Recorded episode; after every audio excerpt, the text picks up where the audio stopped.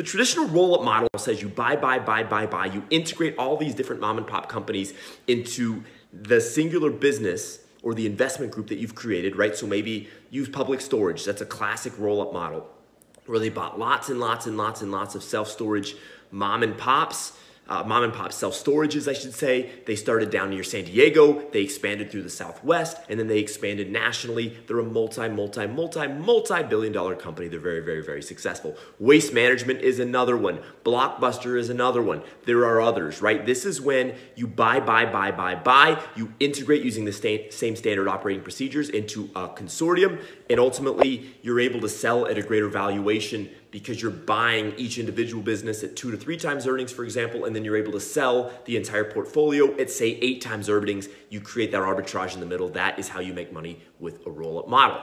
The Warren Buffett types, you know, the, the classic investor types, more believe in buying stable assets that are likely to appreciate great businesses that will cash flow or that will give off dividends these individuals will buy companies in different sectors, whether, you know, Buffett obviously is a huge investor in Coca-Cola. He bought See's Candy. You know, he owns, I believe it's Clayton Homes, and there may even be a larger holding company that holds a lot of the different companies because he also has a mortgage group. He owns uh, Geico Insurance, right? So all of these different companies that Buffett and, and Charlie Munger and co with Berkshire Hathaway have bought – but they have not practiced a roll up model yet. Of course, they're multi, multi, multi, multi, multi, multi billionaires.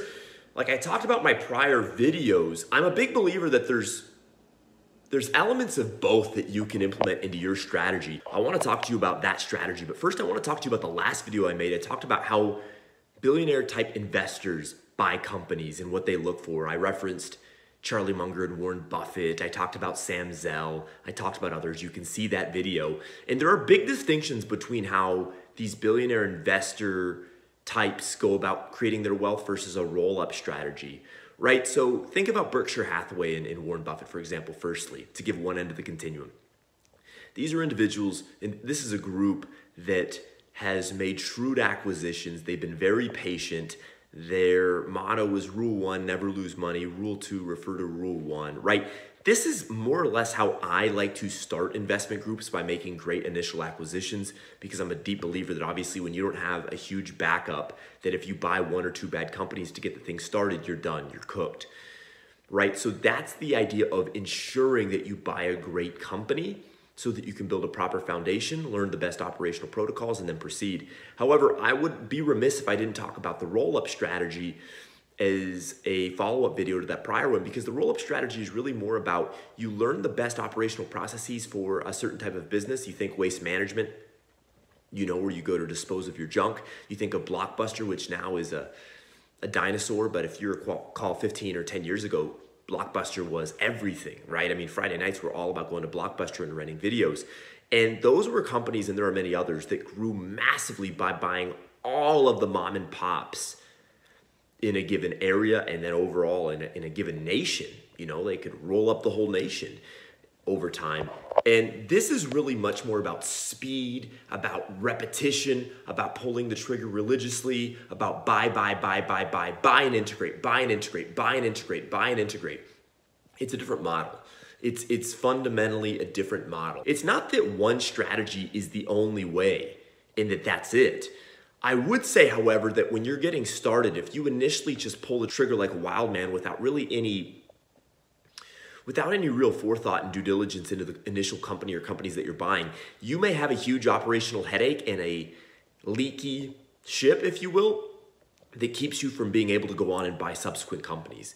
My strategy has always been something of a blend between the billionaire investment models of, say, a Buffett and a, Charlie Munger, combined with ultimately some of the aggressiveness and the repetition that a roll up model has.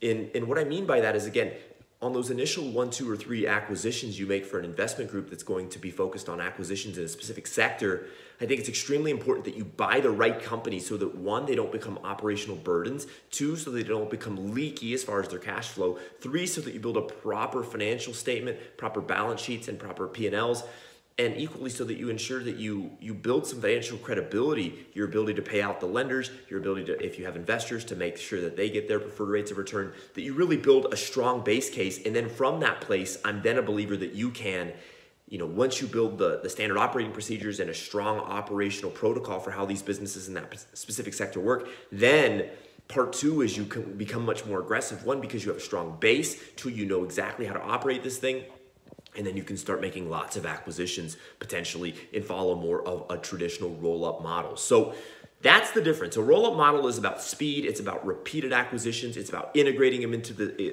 you know the standard operating procedure that you create for your company and you buy buy buy buy buy buy buy. The great billionaire investors, they're more of opportunistic buyers. They will buy distressed businesses, they know how to shore up. They may buy great businesses that are just owned by a party that no longer wants to to be the owner of that business. And, you know, there's not one way to Rome, but I would say to you that you can learn from the roll up model, you can learn from the Berkshire Hathaway model, and you can, in many respects, take the best of both worlds and integrate them into what you want to do as a business person. I think the riskier of the two is the roll up model. If you only take the ideas from the roll up model of just pull the trigger, just pull the trigger, just pull the trigger, just pull the trigger, I say that definitively because if you just pull the trigger without even know what you're shooting at, you may shoot a friendly fire. You, mo- you know, you may have the proverbial friendly fire.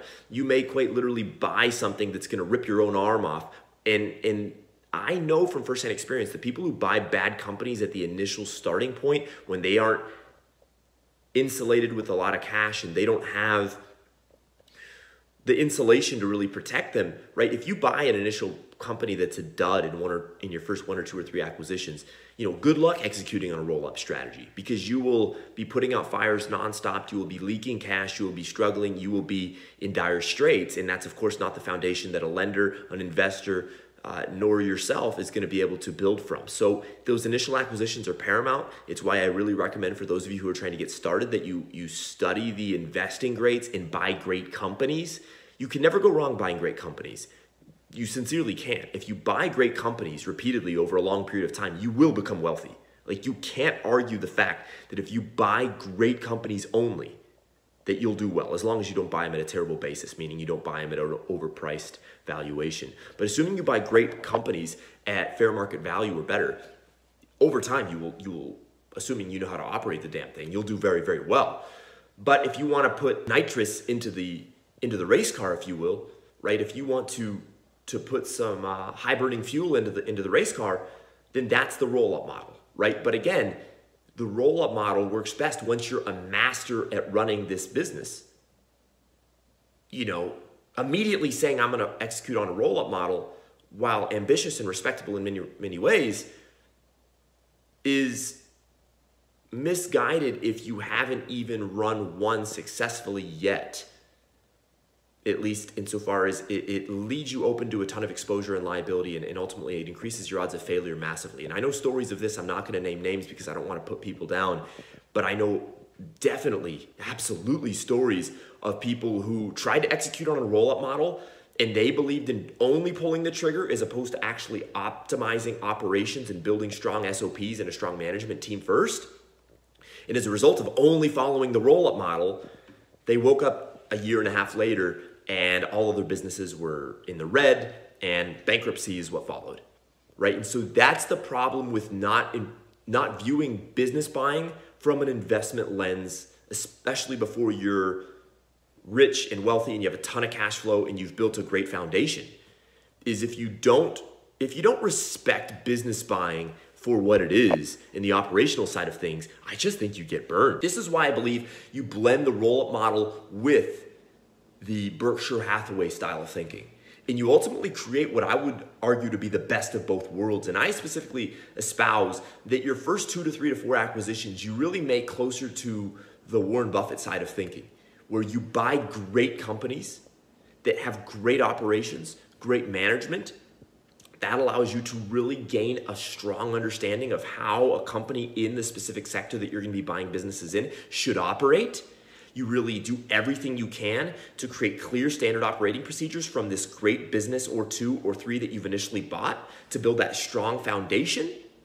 And then once you have the great SOPs, once you have the great management team, once you have the great culture, once you have the great marketing initiatives and the great branding and the great reputation, and really the great foundational company of maybe two to three to four to five different locations, once you have that, now I think you can be more aggressive with the roll up model. You obviously at this point will have greater financials, you'll have better financials that you can present to bankers, to lenders. You have obviously the reputation that you can bring to sellers to say, hey, look, we've been there, done that. We know how to transact. We know how to buy these companies in this sector, and we know how to integrate them into this wonderful company that we have. And then at this point, I think it's easier to go on a true roll up model style of, of, of ascent and really be much more likely to be successful. But I think the, the, the risk becomes when you view your first acquisition and your second acquisition from the just just do it, just pull the trigger, just just roll it up model because you might just buy a lemon. And this is also why I've talked about in prior videos why I'm reluctant for people to go out and try to acquire businesses using 100% seller finance for those first initial acquisitions, something that is very popularly talked about for people who are telling you how to buy businesses. And obviously the reason they're, they're talking about 100% seller finance is because it's a sexy dream to sell and it basically is sellable to anybody because anybody can buy a business if it's 100% seller finance or if it's 100% finance. You don't even need a nickel of your own money, right? But the problem with that, I can say from experience, is businesses that are being offered for 100% seller finance by and large are duds. Not always, but by and large, they're duds. And I mean, I've, I've talked about this in prior videos, but why would you finance 100% of the business if you had a great business? Now, I know what you're to say. Oh, because they have a heart attack or they have, you know, they they're getting dementia or you know they're going through some terrible uh, some terrible life event and that's why they're going to finance the whole thing just to get it off their hands. And that may be true in unique and specialized scenarios and if you're able to find that by all means go for it.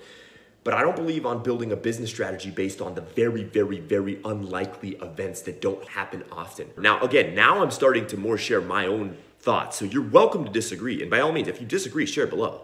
I'm open to always having a conversation with you but i just don't like following uh, traditional narratives about what this community of M&A believes, you know, just because it's quote unquote common practice or common belief that, you know, there's a certain way of doing things doesn't mean I'm going to immediately agree on that and sign off on that. This channel and what I do and what I'm about is about studying a multitude of successful people and trying to learn the best parts of what each of these groups or people uh, or theories have to offer. And then, of course, I'm integrating all of that into my business processes. Because to me, it's not about being loyal to a tribe, it's about being successful. Period. It's about being successful. And so for me, being successful means being discerning.